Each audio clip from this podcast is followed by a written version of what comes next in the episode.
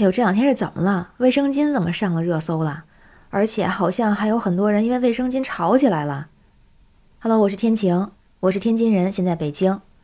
你看那消息了吧？ 九月十五号的时候，有一个女网友，她坐高铁，然后她的这个月经提前了，但是呢，高铁上没有卖卫生巾的呀，她就跟乘务员求助，就乘务员帮她找到了卫生巾。之后呢，他就给这个高铁有关部门提建议，就说这个高铁上能不能卖卫生巾，因为女生可能常常会出现一些特殊的情况。对这个建议呢，一二三零六的客服就回应了，说高铁正常售卖的就是餐食，卫生巾它属于这种私人用品，在高铁上是不卖的，需要旅客自己来带。这个回应一出来呢，网上的意见就来了，有一些这个女网友表示非常的不满，说高铁上可以卖瓜子儿、卖零食、卖盒饭、卖各种水果，甚至还会卖高铁模型，为什么就不能卖个卫生巾？那针对这部分女性的言论呢，又有一部分男性又跳出来了，就说如果你觉得自己是弱势群体，那么婴儿算不算弱势群体？高铁上是不是也应该卖尿不湿和奶粉啊？就觉得你们这些人都属于巨婴。就这样，好像一个小小的卫生巾就把男女这件事情给对立起来了，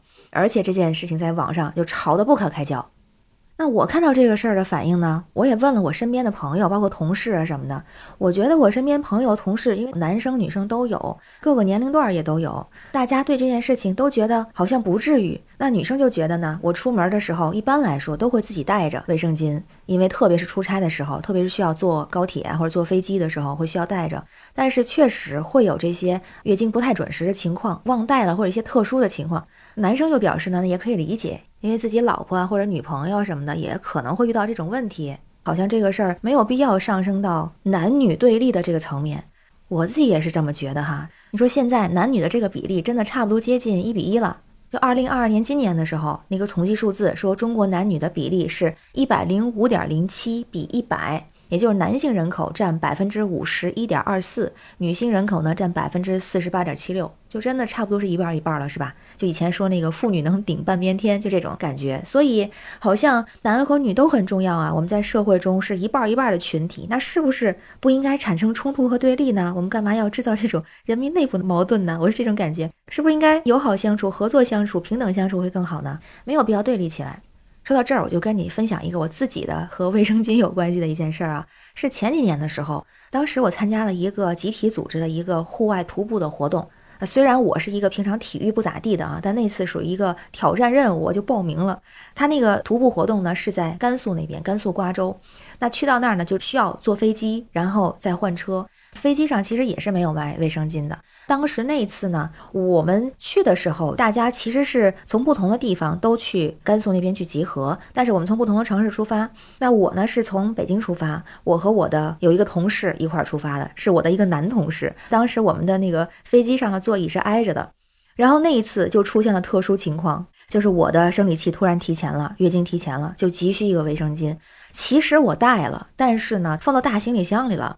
那个大行李箱托运了，所以我身上没有，那当时确实是失策。那怎么办呢？后来是我这个男同事他给了我一片卫生巾。你说他是找乘务员要的？不是，他自个儿带着呢，他从他自个儿的书包里头拿出了一包卫生巾给了我。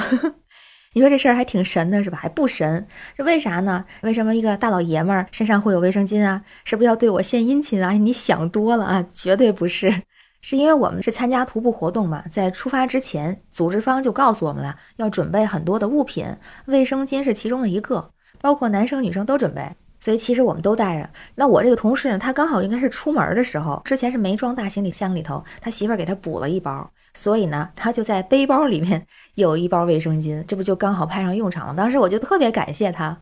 那你说为什么我们会带这个东西呢？是因为其实就总说卫生巾，以前可能二十年前那时候真的是说的是很隐晦，但是现在如果还觉得卫生巾这个东西它是一个需要藏着掖着说的，然后觉得月经这件事是一件羞耻的事情，我觉得好像不是了吧。现在中学的时候大家都会有生理卫生的课程，这个都属于知识普及的内容了，所以不至于还有这种羞耻感哈。卫生巾确实都是女生在生理期、在月经的时候用到的，但其实它也有很多别的用处。比方说我们去参加徒步的时候，它用处可多着呢。比方说可以当鞋垫儿，它可以贴在那个鞋上，它还不会摩擦，这样脚还不容易起泡，还能够吸汗，保持鞋里的干燥，然后还方便替换，就特别好用的一个东西。还有呢，它还可以当眼罩用，当然平常生活咱不会拿卫生巾当眼罩啊，这个也是在户外的时候，因为晚上的时候如果是遇到一些光亮的情况下，也可以拿它临时当眼罩，或者休息的时候去防止强光。还有呢，因为我们有医疗的那个小队伍，他也会把这个卫生巾做成创可贴，就是改造成创可贴，也非常好用，